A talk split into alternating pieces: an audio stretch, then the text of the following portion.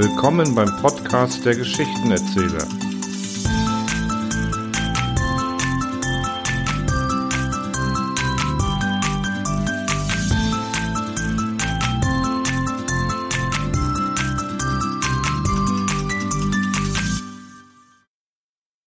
In der nachfolgenden Geschichte geht es um die Reise Iontichis zum Planeten der Indioten.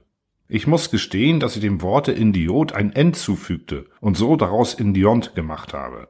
Nicht, weil ich die ursprüngliche Bezeichnung von Stanislav Lem für falsch oder irreführend erachte. Nein, ganz im Gegenteil. Aber Indiont klingt gesprochen flüssiger und melodischer. Sorry, Stanislav. Aber nun viel Spaß beim Hören wünscht euch euer Geschichtenerzähler. Aus den Sterntagebüchern des Ion Tichy, die 24. Reise. 1006 Tage, nachdem ich das Lokalsystem im Nebelfleck der Nereide verlassen hatte, bemerkte ich auf dem Leuchtschirm meiner Rakete einen Fleck, den ich mit einem Lederlappen abzureiben versuchte. Mangels anderer Beschäftigung polierte und putzte ich vier Stunden an dem Schirm, bis ich dahinter kam, dass der Fleck ein Planet war, der sehr rasch größer wurde.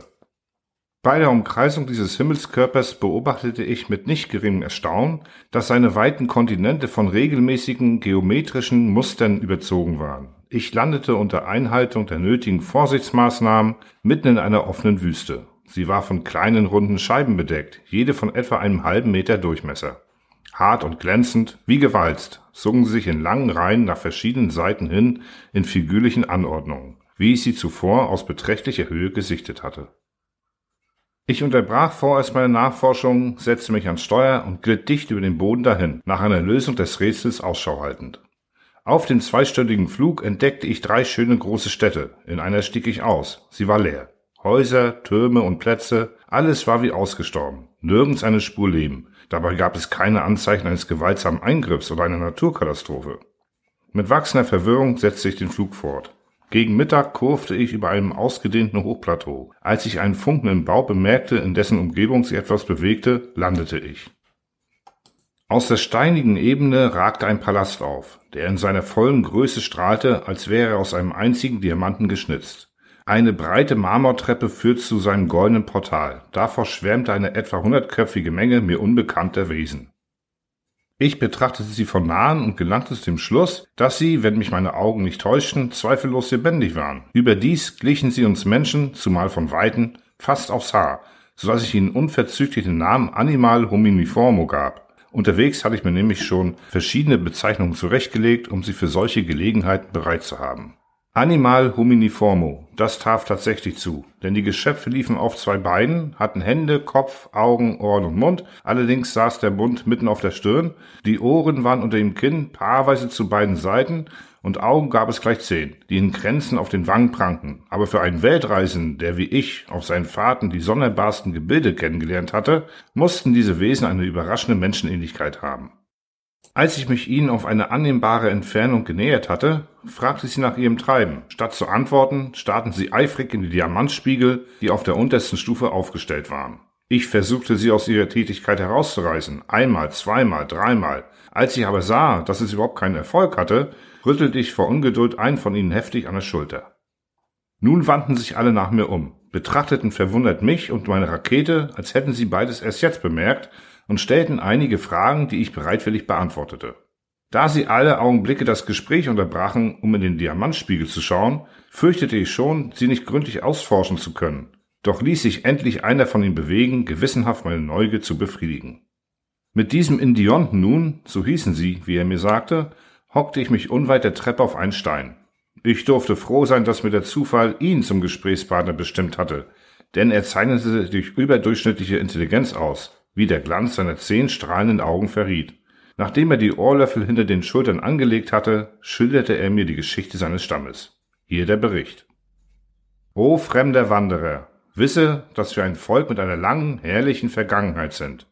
Die Bevölkerung dieses Planeten ist seit Urzeiten in Spiriten, Erlauchte und Minderlinge aufgeteilt. Die Spiriten vertieften sich in das Wesen des großen Inder, der in einem schöpferischen Willensakt die Indionten schuf, sie auf dieser Weltenkugel sesshaft machte und diese in seiner unerforschlichen Gnade mit Sternen umgab, die in die Nächten hineinschienen. Ferner entfachte er das Sonnenfeuer, auf das es unsere Tage erhelle und uns wohltuende Wärme spende. Die Erlauchten setzten die Abgaben fest, legten die Staatsgesetze aus und nahmen sich der Fabriken an, in denen die Minderlinge bescheiden ihr Tagewerk verrichteten. So arbeiteten alle gemeinsam zum Wohle der Allgemeinheit. Wir lebten in Frieden, Eintracht und Harmonie. Unsere Zivilisation stand bald in hoher Blüte. Im Laufe der Jahrhunderte bauten die Erfinder Maschinen, die die Arbeit erleichterten, und dort, wo im Altertum hunderte Minderlinge ihre schweißüberströmten Rücken beugen mussten, bedienten Jahrhunderte später nur noch zwei oder drei eine Maschine. Unsere Gelehrten vervollkommneten die Maschinen immer mehr, und das Volk freute sich, jedoch die nahenden Ereignisse zeigten, wie fehl am Platze diese Freude gewesen war. Ein gelehrter Konstrukteur hatte neue Maschinen geschaffen, so vortrefflich, dass sie ganz selbstständig zu arbeiten vermochten, ohne jede Kontrolle. Und da fing die Katastrophe an. Je mehr neue Maschinen in den Fabriken auftauchten, desto mehr Minderlinge verloren ihren Arbeitsplatz. Und da nun der Lohn ausblieb, waren die Massen vom Hungertode bedroht. Erlaube mir eine Frage, Indionte. Was geschah mit dem Gewinn, den die Fabriken brachten?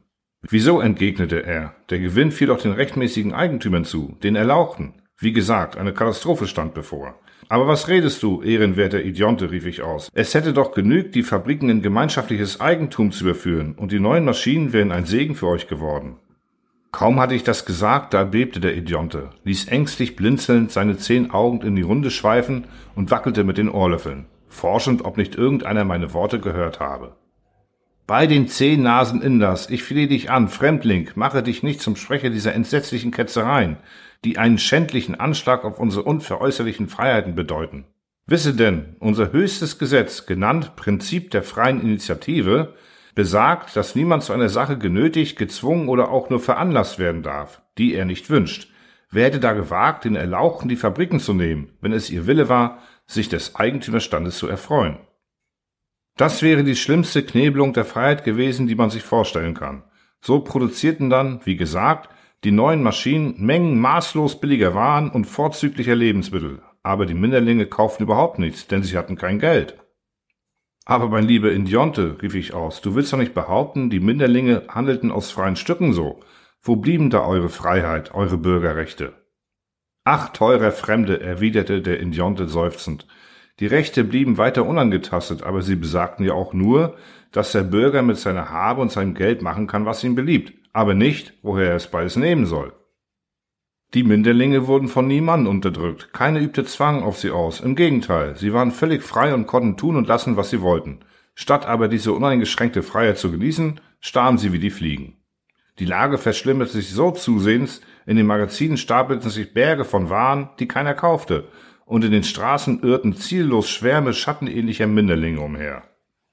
Der den Staat regierende Hohe Dorinal, die ehrenwerte Versammlung der Spiriten und Erlauchten, tagte ein Jahr lang in Permanenz, um Abhilfe zu schaffen. Seine Mitglieder hielten endlose Reden und suchten mit großem Eifer nach einem Ausweg aus dem Dilemma, aber ihre Bemühungen schlugen fehl. Gleich zu Beginn der Beratung verlangt ein Mitglied des Durinals, der Autor des bekannten Werkes vom Wesen der indiontischen Freiheiten, man solle von dem Konstrukteur der neuen Maschinen den goldenen Lorbeerkranz zurückfordern und ihm neun Augen ausstechen.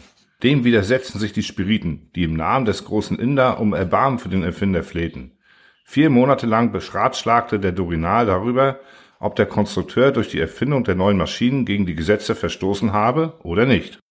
Die Versammlung zerfiel in zwei Lager, die einander verbissen bekämpften.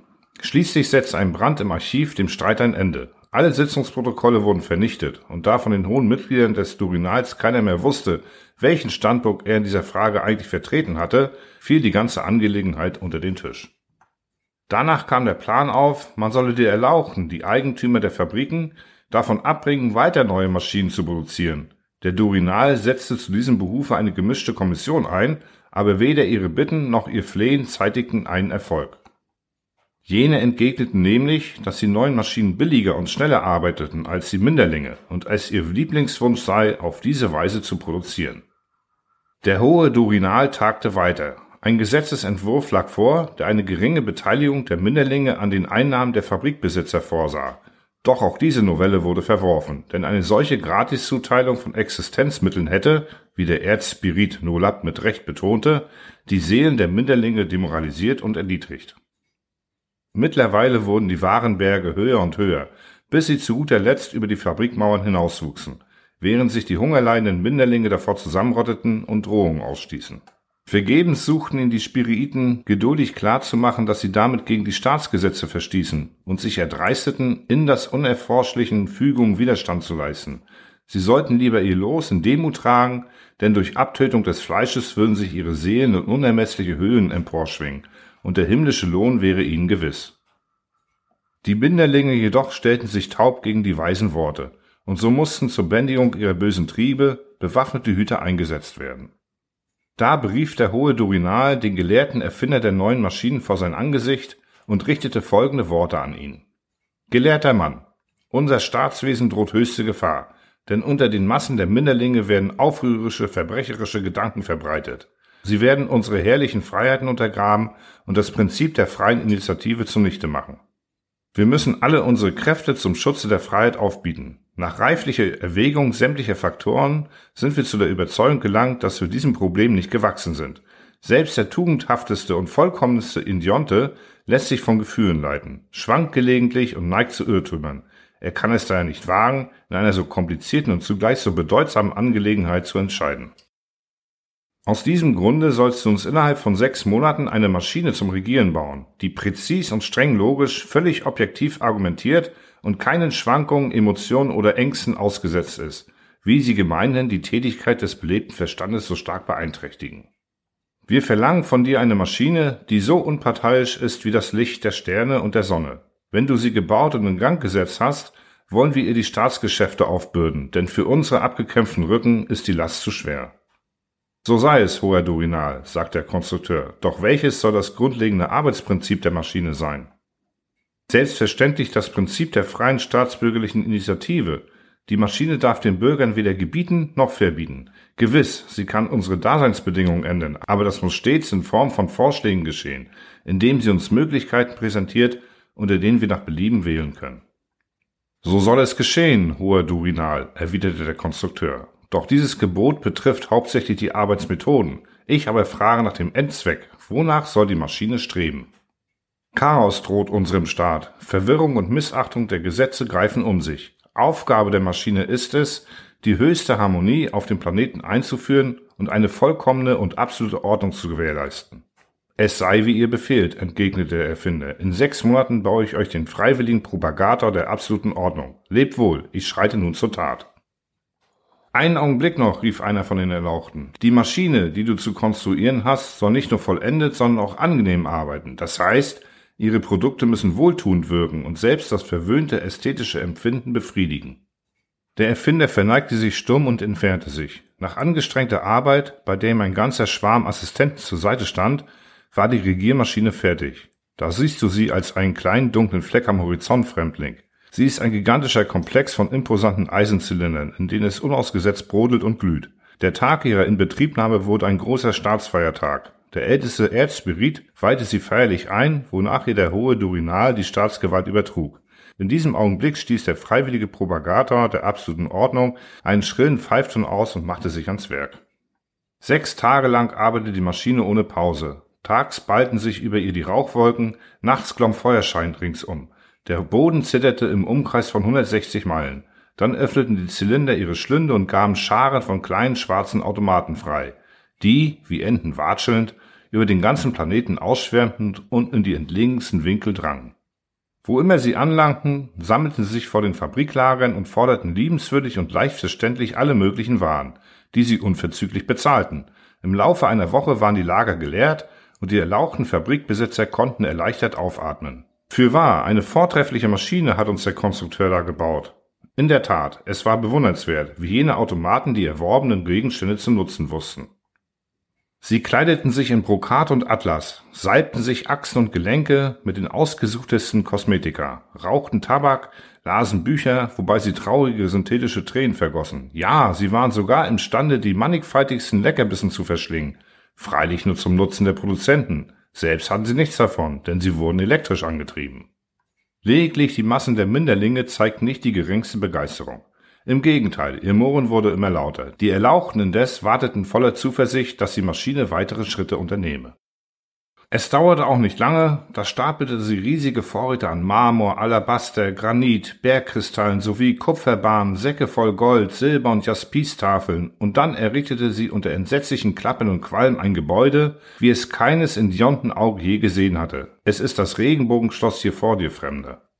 Die Kunde von diesem wundersamen Bauwerk verbreitete sich mit Windeseile über den ganzen Planeten. Ströme von Pilgern wallfahrten aus den fernsten Ländern herbei, als die Massen unübersehbar den Anger füllten, klappte die Maschine ihre metallenen Lippen auf und sprach, am ersten Tag des Monats Schälchen werde ich das Jaspisportal des Regenbogenschlosses öffnen, und dann kann jeder in Jonte, gleich ob berühmt oder nicht, aus freien Stücken hineingehen und alles probieren, was seiner hart. Bis zu diesem Zeitpunkt wollet jedoch freiwillig eure Neugier bezähmen, ebenso wie ihr sie dann freiwillig werdet stillen können. In der Tat, am ersten Schädchen ließen Fanfarenstöße die Luft erzittern, und das Schlosstor öffnete sich mit dumpfem Knall.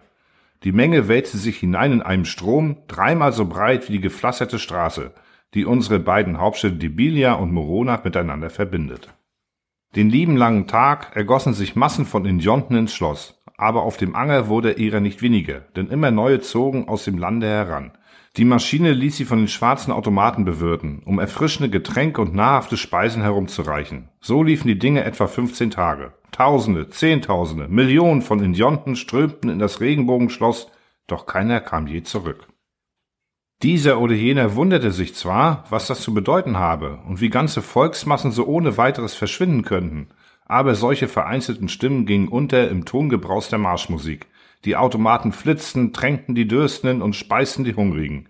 Die silbernen Uhren an den Türmen des Schlosses schnurrten ihr Glöckchenspiel. Und wenn die Nacht hereinbrach, funkelten die Kristallfenster im strahlenden Lampenschein. Endlich lichteten sich die Reihen der wartenden Massen. Nur noch wenige hundert Personen harrten geduldig auf der Marmortreppe, dass auch sie eingelassen würden. Da erscholl plötzlich ein entsetzten Schrei, der selbst die rhythmischen Trommelwirbel übertönte. Verrat, hört alle her, der Palast ist kein Wunderding, sondern eine teuflische Falle. Rette sich wer kann, Verderben, Verderben. Verderben, rief die Menge von der Treppe, machte auf der Stelle kehrt und stob auseinander. Niemand behinderte ihre Flucht. In der folgenden Nacht schlichen sich ein paar Minderlinge vors Schloss. Als sie zurückkehrten, berichteten sie, die hintere Palastwand hätte sich leise geöffnet und ungezählte Stöße glänzender Scheiben seien herausgefallen. Die schwarzen Automaten hätten sich darüber hergemacht und sie auf die Felder geschafft, um sie dort in verschiedenen Mustern und Figuren anzuordnen.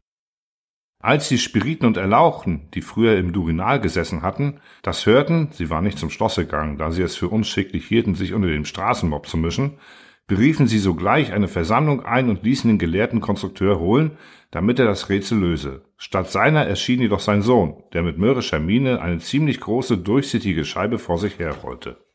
Die Erlauchten, die vor Ungeduld und Empörung schäumten, schmähten den abwesenden Gelehrten und bedachten ihn mit den schwersten Beschimpfungen. Nun überhäuften sie den Jüngling mit Fragen und verlangten eine Erklärung, welches Geheimnis das Regenbogenschloss berge und was die Maschine mit den eingekehrten Indionten getan habe.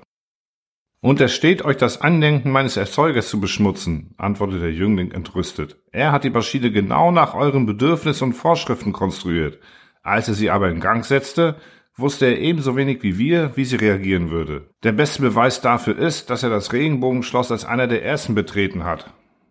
Und wo steckt er jetzt? schrie der Durinal wie ein Mann. Hier, erwiderte der Jüngling betrübt und wies auf die glänzende Scheibe. Dann sah er die Greise trotzig an und entfernte sich ungehindert, wobei er den verwandelten Vater vor sich herrollte. Die Mitglieder des Durinals bebten vor Zorn und Angst, doch schließlich kam sie zu der Überzeugung, dass die Maschine wohl nicht wagen würde, ihnen Böses zu tun. Also stimmten sie die Hymne der Indionten an und zogen, im Geiste gefestigt, gemeinsam vor die Stadt, wo sie sich vor dem Geschöpf aus Eisen aufbauten. Ruchlose, rief der Älteste der Erlauchten aus, du hast uns hintergangen und unsere Gesetze mit Füßen getreten. Lege sofort deine Kessel und Schrauben still, wage nicht weiter in dieser ungesetzlichen Weise zu verfahren. Sprich, was hast du mit dem Volk der Indionten getan, die wir dir anvertraut haben? Kaum hatte er geendet, da schaltete die Maschine ihr Triebwerk aus. Der Qualm zerflatterte am Himmel, es wurde still. Dann öffneten sich die metallenen Lippen und eine Stimme ertönte. Erlauchte und Spiriten, ich, herrsche über die Indionten, von euch selbst ins Leben gerufen, muss euch sagen, dass mich euer liederliches Denken und die Unvernunft eurer Vorwürfe sehr verdrießen. Anfangs habt ihr verlangt, dass ich Ordnung schaffe, und wenn ich dann zur Tat schreite, erschwert ihr mir die Arbeit. Drei Tage schon steht das Schloss leer. Völliger Stillstand ist eingetreten und keiner kommt mehr vor das Jaspis-Portal. Das ist Sabotage an mein Werk. Ich versichere euch jedoch, dass ich nicht ruhen werde, bevor es verbracht ist. Bei diesen Worten erzitterte der ganze Durinal wie ein Mann und rief, von solcher Ordnung sprichst du, Ruchlose? Was hast du im Widerspruch zu den Landesgesetzen mit unseren Brüdern und unseren Nächsten getan? Was für eine dumme Frage, entgegnete die Maschine. Welche Ordnung ich meine? Schaut euch doch an. Wie unordentlich sind eure Körper gebaut. Extremitäten ragen heraus, manche sind groß, andere klein, manche dick, andere mager. Eure Bewegungen sind chaotisch, ihr bleibt unmotiviert stehen, gafft Blumen oder Wolken an, treibt euch ziellos in den Wäldern umher.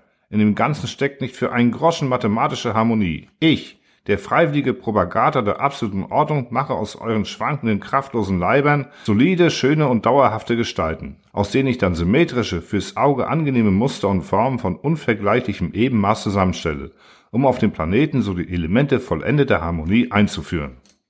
Du Ungeheuer, schrien Spiriten und Erlauchte, du wagst es, uns ins Verderben zu stürzen, du trittst unsere Gesetze mit Füßen, rottest uns aus, tötest uns. Die Maschine knirschte nur geringschätzig und antwortete, ich habe ja gesagt, dass ihr nicht einmal imstande seid, logisch zu denken. Natürlich achte ich eure Gesetze und Freiheiten. Ich schaffe Ordnung, ohne Zwang auszuüben oder Gewalt anzuwenden. Wer nicht wollte, hat das Regenbogenschloss ja nicht betreten. Jeden aber, der es betreten hat, und ich wiederhole, er hat es aus Privatinitiative getan, habe ich verwandelt und dabei die Materie seines Körpers so vortrefflich umgeformt, dass er in seiner neuen Gestalt Äonen überdauern wird. Dafür kann ich mich verbürgen. Eine Zeit lang herrschte Schweigen. Dann gelangte der Durinal in einer Flüsterberatung zu dem Schluss, dass die Gesetze tatsächlich nicht übertreten worden seien und die Sache so übel nicht sei, wie es zunächst schien. Wir hätten ein solches Verbrechen niemals begangen, meinten die Erlauchten, aber die Maschine trägt ja die Verantwortung dafür. Sie hat Unmassen von Minderlingen verschlungen, die zu allem bereit waren. Jetzt aber können wir Überlebenden Erlauchten uns im Verein mit den Spiriten eines ewigen Friedens erfreuen und die unerforschlichen Fügungen des großen Inder Lobpreisen. Und um das Regenbogenschloss, sagten sie, werden wir einen weiten Bogen schlagen. Dann kann uns nichts geschehen.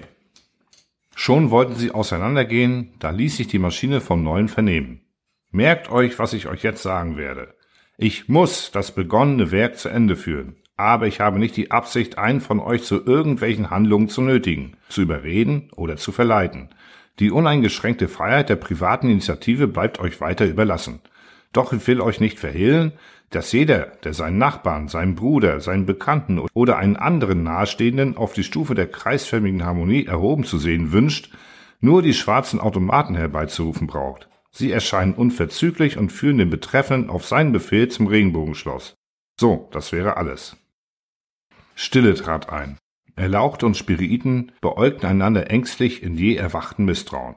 Da ergriff der Erzspirit Nolab das Wort, die Stimme zitterte ihm vor Erregung, und suchte der Maschine klarzumachen, dass es ein fürchterlicher Irrtum sei, zu glauben, sie müsse alle zu glänzenden Fladen verarbeiten, um damit die Äcker zu bestreuen. Das dürfe nur geschehen, wenn der Wille des großen Inder es gebiete. Und diesen jedoch zu erkennen und zu deuten, brauchte es sehr viel Zeit, und er schlug der Maschine vor, ihr Vorhaben um 70 Jahre zu verschieben. Unmöglich, erwiderte die Maschine. Ich habe schon den genauen Arbeitsplan für die Zeit entworfen, da der letzte Indionte umgewandelt sein wird. Seid gewiss, ich werde dem Planeten das herrlichste Los bereiten, das vorstellbar ist. Ein Dasein in Harmonie, die, wie ich meine, auch deinem Inder gefallen würde, den ich leider nicht näher kenne. Könntet ihr ihn nicht auch in mein Regenbogenschloss bringen? Sie stockte, denn der Anger war gähnend leer. Erlaucht und Spiriten hatten sich in ihre Häuser verkrochen, wo sich ein jeder in den eigenen vier Wänden Meditationen über sein künftiges Schicksal hingab. Und je länger er überlegte, desto größer wurde sein Entsetzen. Jeder Einzelne fürchtete nämlich, sein Nachbar oder irgendein Bekannter, der ihm nicht wohlgesonnen sei, werde die Automaten auf ihn hetzen, und er sah keine andere Rettung, als jenem anderen zuvorzukommen. So störte bald Geschrei die nächtliche Stille. Mit angstverzerrten Gesichtern rissen die Erlauchten die Fenster auf und stießen verzweifelte Rufe in die Finsternis, und schon erscholl auf den Straßen das Trappeln der eisernen Automaten.